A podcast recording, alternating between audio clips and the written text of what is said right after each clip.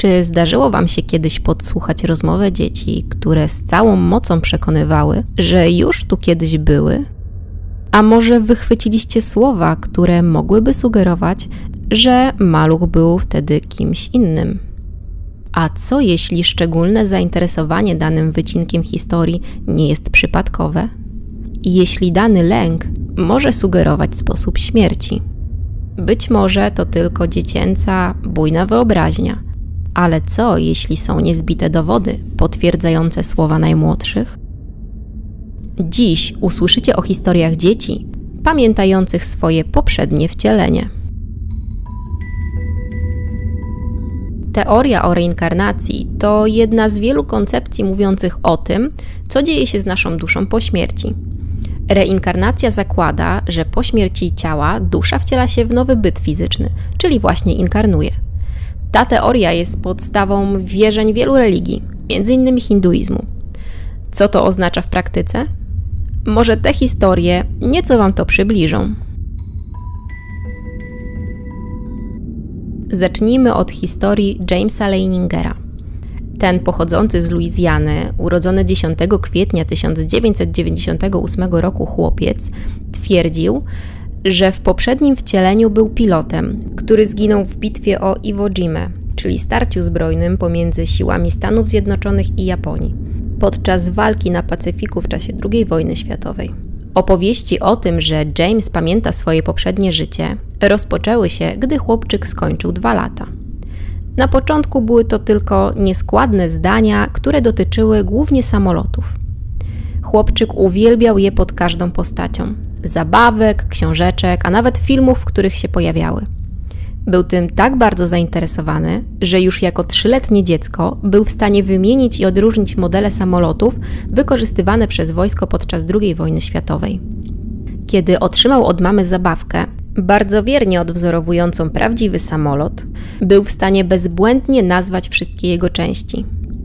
Co ciekawe, chłopczyk zazwyczaj psuł swoje zabawki w ten sam sposób, strącając ich śmigło. Zarówno to niszczenie zabawek według stałego schematu i zawsze w ten sam sposób, jak i w ogóle całe zamiłowanie Jamesa do lotnictwa i do tych maszyn bardzo intrygowało Andrea i Bruce'a ponieważ oni sami ani nigdy nie interesowali się jakoś specjalnie samolotami, ani także tym okresem w historii, o którym bardzo chętnie wspominał James.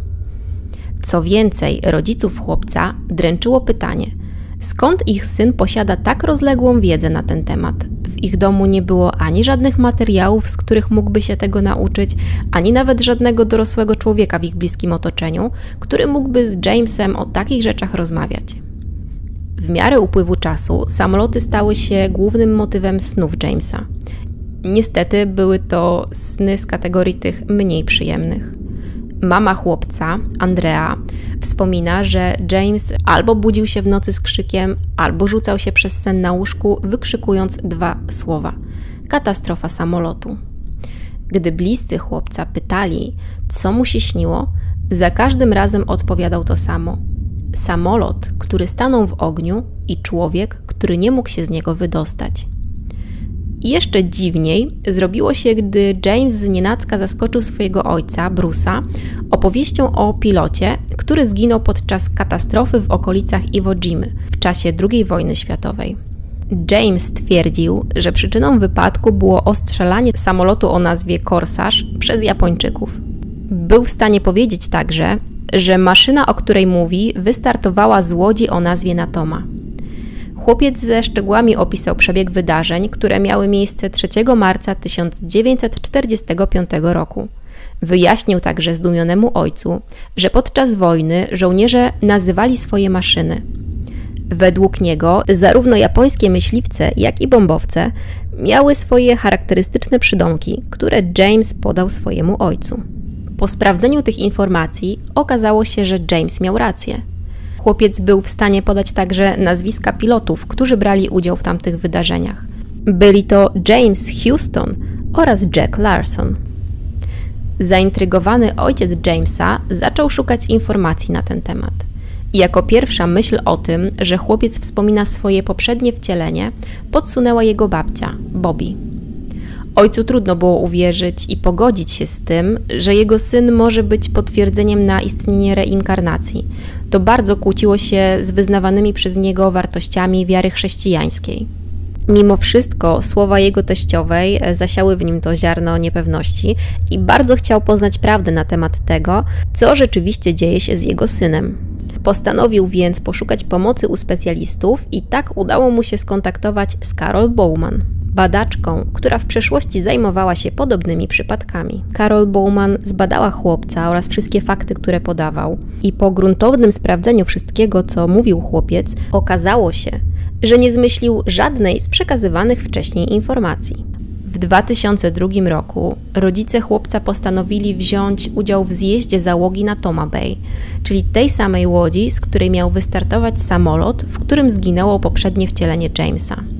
Tam Bruce dowiedział się, że jedynym pilotem, który zginął w bitwie o Iwo Jimę 3 marca, był James Houston.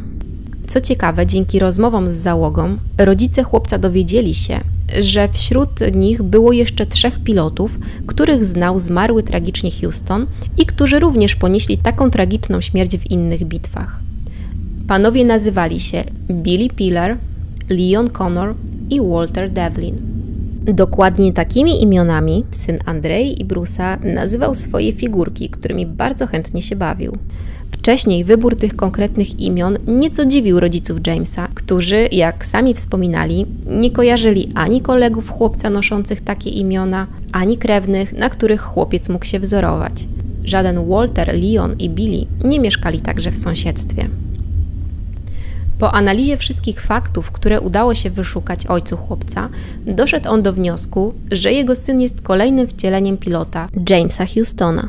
Ojciec chłopca skontaktował się z żołnierzami, którzy widzieli katastrofę, w której zginął James Houston. Ci potwierdzili to, co mężczyzna podejrzewał. Samolot pilotowany przez Houstona spadł, ponieważ wystrzelony w jego kierunku pocisk strącił śmigło maszyny. To wyjaśniło rodzicom, dlaczego każda zabawka ich syna kończyła w ten sam sposób, tracąc śmigło.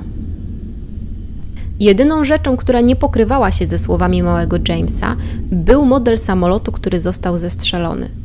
Według słów chłopca, katastrofa miała dotyczyć samolotu Corsage. W rzeczywistości zestrzelony lotnik pilotował samolot o nazwie FM-2 Wildcat. Na to jednak również dało się znaleźć logiczne wytłumaczenie pilot James Houston brał udział w pilotażowym programie, w którym latał właśnie modelem Corsage. Rodzinie małego Jamesa Leiningera udało się odnaleźć i skontaktować z krewną Jamesa Houstona, jego siostrą Anną Baron.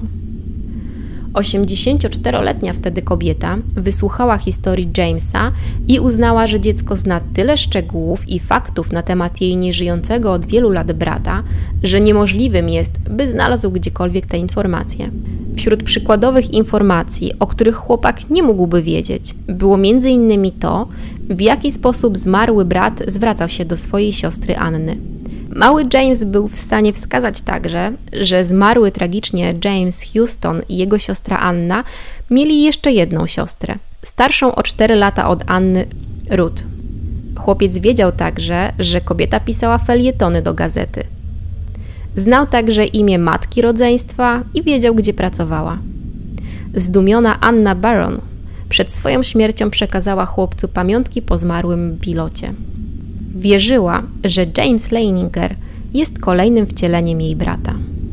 Co ciekawe, osoby, które znały zmarłego pilota, z niedowierzaniem potwierdzały fizyczne podobieństwo pomiędzy Jamesem Houstonem a jego rzekomym kolejnym wcieleniem, czyli Jamesem Leiningerem. Jak się okazało, młody James odziedziczył po swoim wcześniejszym wcieleniu nie tylko zamiłowanie do lotnictwa, ale również talent do śpiewania. Kolejnym chłopcem, który twierdził, że już kiedyś przeżył życie, a co więcej, był swoim własnym dziadkiem, jest Gus Taylor. Gus urodził się w 1996 roku w rodzinie Katie i Rona. Cała rodzina pochodziła ze środkowego zachodu Ameryki. Rok przed narodzinami chłopca na rodzinę państwa Taylor spadł cios. Zmarł wtedy ojciec Rona, August Taylor. Kiedy więc rok później na świat przyszedł syn Rona i Katie, postanowili oni uhonorować pamięć niedawno zmarłego ojca i teścia i nazwali swojego syna zdrobnieniem imienia August Gaz. Życie rodziny toczyło się spokojnym rytmem i nic nie wskazywało na to, że Gaz posiada jakieś niezwykłe zdolności. Ojciec Gasa wspominał, że opowieści na temat poprzedniego życia chłopca rozpoczęły się, gdy ten miał niespełna dwa lata. Chłopczyk ożywiał się, gdy w jego otoczeniu ktoś wspominał dziadka Augusta, którego przecież nigdy nie poznał. Gdy rozmowa dotyczyła Augusta, mały Gas pytał, czy mówią właśnie o nim. Ron wspomina także, że kiedyś pomagał chłopcu się ubierać, przebierał go, a syn nagle zaskoczył go i powiedział do niego z powagą: Kiedy byłem w twoim wieku, to ja pomagałem ci się ubierać. Ron bardzo się zdziwił, ale początkowo myślał, że to tylko zabawa. Rodzice Gasa wspominają, że syn coraz częściej przekonywał ich, że w poprzednim życiu był Augustem Taylorem. Gdy rodzina przeglądała album ze zdjęciami, chłopczyk bezbłędnie wskazywał na każdym ze zdjęć swojego dziadka, a także znał zaskakujące fakty z jego życia. Potrafił na przykład wskazać na zdjęciu pierwszy samochód, jaki kupił sobie August. I może nie byłoby w tym nic dziwnego, gdyby nie fakt, że chłopiec podał przy tym okoliczności, w jakich jego dziadek nabył samochód. To bardzo dziwiło całą rodzinę, ale naprawdę niepokojąco zrobiło się, gdy podczas wspólnego posiłku Gas zaczął opowieść o tym, że w poprzednim życiu jego siostra umarła przez złych ludzi i zamieniła się w rybę.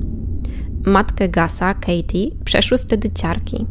Kobieta nie przypominała sobie, aby w ostatnim czasie w najbliższej rodzinie były jakieś pogrzeby. Co więcej, nie kojarzyła nawet, aby jej teść miał siostrę. Po wspólnym posiłku ona i jej mąż zaczęli rozmawiać o tym, co powiedział ich syn. Okazało się, że ojciec Rona, August, rzeczywiście miał siostrę. Co więcej, została ona zamordowana, a po śmierci jej ciało wrzucono do zatoki. Mały Gaz nie mógł o tym wiedzieć. O tej historii nigdy się nie mówiło. Była swego rodzaju rodzinnym tabu. Podczas przeglądania rodzinnego albumu Gaz bezbłędnie wskazywał na siebie na klasowych zdjęciach. Opowiadał anegdotki, których nie miał prawa znać. Mówił także pokrywające się z rzeczywistością rzeczy o osobach, których nigdy nie poznał. Coraz bardziej zdumieni rodzice usłyszeli także od swojego syna, że kiedy ten umarł i trafił do nieba, dostał od Boga bilet, który pozwolił mu na powrót na ziemię i ponowne narodziny. Był nawet w stanie narysować ten bilet. Powiedział także do swojej zdumionej mamy, która, jak sama mówiła, nigdy nie wierzyła w inkarnację, a przez całe swoje życie należała do kościoła baptystów, że gdy umieramy, ponownie wracamy na ziemię. Dodał, że kiedyś był dorosły, a teraz znów jest mały. Co więcej, bardzo go to cieszyło. Ostatnią historią, którą chcę Wam dzisiaj opowiedzieć, jest historia Camerona McCalleya Chłopiec urodził się w 2007 roku w Clydebank, miasteczku leżącym niedaleko szkockiego Glasgow. Co sprawiło, że na pozór niczym nie wyróżniające się dziecko ściągnęło na siebie uwagę całego świata? Gdy Cameron skończył dwa lata, zaczął mówić i w miarę płynnie komunikować się z otoczeniem. Wtedy też zaczął opowiadać swoim bliskim o białym domku, w którym kiedyś mieszkał. Mama chłopca, Norma, samotnie wychowująca Camerona oraz jego starszego brata Martina, przez długi czas wierzyła, że to po prostu bujna wyobraźnia jej młodszego syna daje o sobie znać. Sądziła także, że w miarę upływu czasu chłopczyk zapomni o swoich słowach i, jak to dziecko, szybko zmieni obiekt zainteresowania. Tak się jednak nie stało. Wręcz przeciwnie. Chłopiec mówił coraz więcej i podawał coraz więcej dziwnych informacji. Na pytanie mamy o to, jak chłopiec do nich trafił, ten odpowiadał, że na wyspie wpadł w dziurę i znalazł się u nowej rodziny. Bliscy chłopca podkreślają, że tak naprawdę Cameron jeszcze nie zaczął dobrze mówić, a już w jego nieskładnych zdaniach pojawiały się wzmianki o białym domu zlokalizowanym nad morzem. Wciąż opowiadał o tym, że kiedyś mieszkał na oddalonej o około 300 km od Glasgow wyspie Barra, należącej do archipelagu Hebrydów Zewnętrznych. Wspominał też o śmiesznym centkowanym psie, którym opiekowali się domownicy Białego Domu, a także o kobiecie, którą w rozmowach nazywał swoją prawdziwą mamą. Mówił także o swoim tacie z Bary. Potrafił wymienić jego imię i nazwisko Shane Robertson. Wspominał również o tym, że jego tata zginął potrącony przez samochód. Opowiadał o swojej mamie, pani Robertson, która miała długie brązowe włosy i czytała mu dużą książkę. Cameron mówił także, że oprócz niego w Białym Domu nad Morzem mieszkało jego rodzeństwo. Wspominał, że z poprzednią rodziną dużo podróżował i trochę narzekał, że rodzina, w której wychowuje się teraz, tak rzadko go gdzieś zabiera. Chłopiec często mówił, że na wyspie Bara uwielbiał spędzać czas na plaży, na którą wychodził ze swoim rodzeństwem i psem. Często porównywał także rozmieszczenie pokoi w obecnym domu z tym, które znał z Białego Domu z wyspy Bara. Cameron ze szczegółami opisywał otoczenie domu, widok z okien czy podwórka.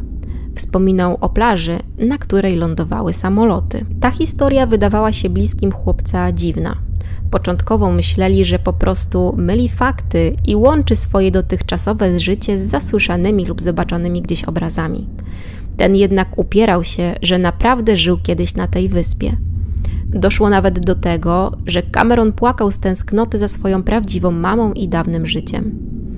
W filmie dokumentalnym na temat historii tego niezwykłego dziecka, jego mama, Norma, wspomina, że pewnego razu, gdy poszła odebrać synka z przedszkola, ten rozpłakał się, bo chciałby tego dnia odebrała go mama z bary. Co ciekawe, przez cały ten czas chłopiec ani razu nie zmienił treści opowiadanej przez siebie historii. Wręcz przeciwnie, potrafił z dokładnością opisać codzienność mieszkańców Białego Domu na wyspie. Norma zachodziła w głowę, zastanawiając się skąd jej dziecko zna takie detale, czy chociażby nazwę wyspy, o której nigdy nie powinien słyszeć. Rodzina ani tam nigdy nie była, ani nawet nie planowała wyjazdu w to miejsce. Chłopczyk bardzo często powtarzał, że musi wrócić na wyspę, bo tam czeka na niego rodzina, która za nim tęskni. Gdy Cameron skończył 5 lat, jego opowieści o dawnym życiu zawierały już tyle nieprawdopodobnych detali, że jego mama postanowiła skonsultować się ze specjalistami. Udało jej się spotkać m.in. z redaktorem czasopisma poświęconego tematyce paranormalnej, czy psycholożką dziecięcą, która zaznaczyła, że Cameron opisuje rzeczywistość zupełnie inaczej niż inne dzieci. Norma trafiła do gabinetu doktora Jima Tuckera, psychiatry z University of Virginia, który prowadził badania nad przypadkami dzieci pamiętającymi swoje poprzednie wcielenia. Przypadek chłopca niesamowicie zainteresował psychiatrę, który twierdził, że sposób, w jaki chłopiec przedstawiał swoją historię, jest bardzo podobny do tego, w jaki sposób wypowiadały się inne dzieci, również twierdzące, że już kiedyś żyły. Te historie łączyło kilka punktów. Powtarzalność, bo dzieciaki nie zmieniały treści tego, co mówiły, dokładały do historii kolejne szczegóły, a także to, że wszystkie po prostu najzwyczajniej w świecie wierzyły w to, co mówią. U wszystkich dzieci wspomnienia poprzedniego życia pojawiały się też na bardzo wczesnym jego etapie. Zupełnie tak samo było w przypadku Camerona. W części spraw, jakie badał psychiatra, udało się także zweryfikować fakty podawane przez dzieci. Były one zaskakująco zbieżne z rzeczywistością. Dr Tucker spotkał się z chłopcem, przeprowadził z nim kilka wywiadów i zapisywał wszystkie fakty o poprzednim życiu, które podawał Cameron końcu lekarz i matka chłopca postanowili skonfrontować to, co mówił. Pełni obaw udali się wraz z nim na wyspę Bara. W samolocie chłopiec był bardzo podekscytowany. Po wylądowaniu, już na miejscu, uczestników wyprawy spotkało niemałe zaskoczenie. Po wyjściu z samolotu wydawało się, że Cameron doskonale zna okolice. Przez cały czas powtarzał także podekscytowany, że mówił prawdę. W restauracji, do której się udali, chłopiec podkreślał, że kiedyś przychodził tutaj ze swoją rodziną z wyspy. Wyglądał za okno i oglądał tęczę. Powiedział do swojej mamy, że w takiej sytuacji często wybiegał wraz ze swoim rodzeństwem i kierowali się w jej stronę. Gdy członkowie wyprawy wsiedli do autokaru, aby przejechać do hotelu, Cameron przyglądał się mijanym po drodze domkom w pewnym momencie zaczepił swoją mamę, wskazał na jeden z budynków i wyjaśnił, że znał kogoś, kto tam mieszkał. Nie pamiętał jednak, jak nazywa się ta osoba. Cały czas powtarzał podekscytowany, że wszystko rozpoznaje. Następnego dnia psychiatra oraz mama Camerona, Norma, udali się do miejscowego archiwum. Chcieli wyszukać tam informacje na temat rodziny państwa Robertson. Udało im się nawet spotkać z jednym z historyków z wyspy. Mężczyzna wyjaśnił im, że to nazwisko przewija się gdzieś w starych dokumentach, ale dodał także, że nie wywołuje w nim żadnych skojarzeń. Historyk nie potrafił także wskazać mężczyzny o imieniu Shane, który miał być ojcem Camerona z poprzedniego życia, tym samym, który zginął potrącony przez samochód. To jednak e, nie osłabiło zapału doktora Takera. Nie wykluczał, że chłopiec po prostu przekręcił nazwisko swojej dawnej rodziny. Na podstawie szczegółów, które chłopiec podawał, udało się ustalić przedział czasowy mogący pomóc we wskazaniu właściwej rodziny. Ustalono, że państwo Robertson, o których mówił Cameron, musieli żyć na przełomie lat 60. i 70. XX wieku w północnej części wyspy. To właśnie w tej części bary znajdowała się plaża, na której było lądowisko dla samolotów. Uczestnicy wyprawy zabrali chłopca na wycieczkę po tej części bary. Mijali wiele zabudowań, które były podobne do tych z opowiadań chłopca, jednak Cameron nie rozpoznał żadnego z nich. Kolejnym bodźcem do poszukiwań był telefon od historyka z wyspy, któremu udało się ustalić, że w północnej części Bary rzeczywiście mieszkała rodzina o nazwisku Robertson. Co jeszcze dziwniejsze, zajmowali oni biały dom przy samej plaży. Historyk wyjaśnił także, że początkowo nie udało mu się znaleźć żadnej konkretnej informacji o tej rodzinie, bo nie byli oni stałymi rezydentami wyspy. Przyjeżdżali na barę ze Szkocji. Gdy Cameron dotarł do miejsca, w którym niegdyś mieszkała rodzina Robertsonów, zawsze wesoły i podekscytowany chłopiec posmutniał. Otoczenie domu, podwórko i okolica wyglądały dokładnie tak, jak to opisywał chłopiec. Po wejściu do domu Cameron doskonale znał rozmieszczenie pokoi. I choć wyposażenie domu było zupełnie inne, chłopiec potrafił odnaleźć konkretne pomieszczenia. Był w stanie powiedzieć, kto zajmował dany pokój. Przechadzał się i mówił, że tu spali chłopcy, a tu dziewczynki. Chłopiec wspominał, że jego rodzina także paliła w kominku. Na miejscu Cameron wyznał, że tęskni za mamą z Bary. Dzięki pomocy specjalistów udało się odtworzyć drzewo genealogiczne rodziny Robertson. Okazało się, że jedna z członkiń rodu, Jilly, żyje. Udało się z nią skontaktować, ale na wieść o tym spotkaniu Cameron wpadł w prawdziwy szał. Jego dziwne zachowanie trwało do samego wieczora. Już następnego ranka jednak chłopiec bardzo zmienił swoje nastawienie. Zaczął wypytywać o Jilly, twierdził, że była jego młodszą siostrą. Podczas spotkania okazało się, że część wspomnień Camerona i Jilly była zbieżna. Na wyspie rzeczywiście był pies, z którym dzieci się bawiły. Co więcej, był czarno-biały. Nie należał jednak do państwa Robertson, ale do ich sąsiadów. Nikt nie mógł jednak zidentyfikować osoby, którą Cameron uważał za swojego ojca z poprzedniego życia. Gillian Robertson nie pamiętała, aby w ich rodzinie była osoba o imieniu Shane. Kojarzyła jednak wuja, Jamesa, którego zdrobniale nazywano słowem brzmiącym podobnie do imienia Shane. Kobieta jednak nie była w stanie powiedzieć nic o żadnym wypadku i nie potrafiła wyjaśnić, czy ktoś z jej rodziny zginął w tak tragiczny sposób. Nikomu nie udało się także ustalić, czyim wcieleniem mógł być Cameron. Jak już pewnie zauważyliście, w opowieściach wszystkich chłopców jest wiele podobieństw. Cała trójka swojej historii opowiadała już we wczesnym dzieciństwie, a treść tych opowieści nie zmieniała się. Chłopcy bardzo chcieli także, aby rodziny uwierzyły w ich słowa. Dodatkowo James, Cameron i Gus potrafili bezbłędnie wskazać na szczegóły, których nie mogli znać czy pamiętać. A jednak było zupełnie inaczej. Co ciekawe, chłopcy wspominali o tym, co działo się przed ich narodzinami – niejako sugerując, że ich dusza sama wybrała rodzinę, w której się wcieliła.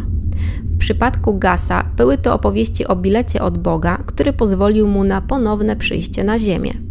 Równie ciekawie było w przypadku Jamesa. Ten twierdził z kolei, że przed narodzinami widział parę swoich późniejszych rodziców w różowym hotelu na Hawajach.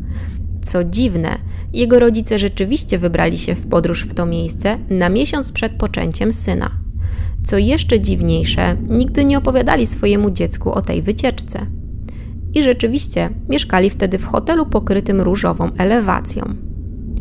Wszystkie te trzy przypadki chłopców, którzy twierdzą, że już kiedyś przeżyli swoje życie, są szeroko komentowane. Stają się też punktem odniesienia do dyskusji na temat tego, co dzieje się z nami po śmierci. Czy wracamy na Ziemię pod inną postacią? A może trafiamy do miejsca wiecznego szczęścia? A może po prostu umieramy i zostają po nas tylko wspomnienia naszych bliskich? Chętnie poczytam, co Wy o tym sądzicie. Dajcie znać, czy znaliście wcześniej tę historię i koniecznie napiszcie, co Waszym zdaniem dzieje się z nami po śmierci ciała. Do usłyszenia w kolejnym odcinku. Cześć!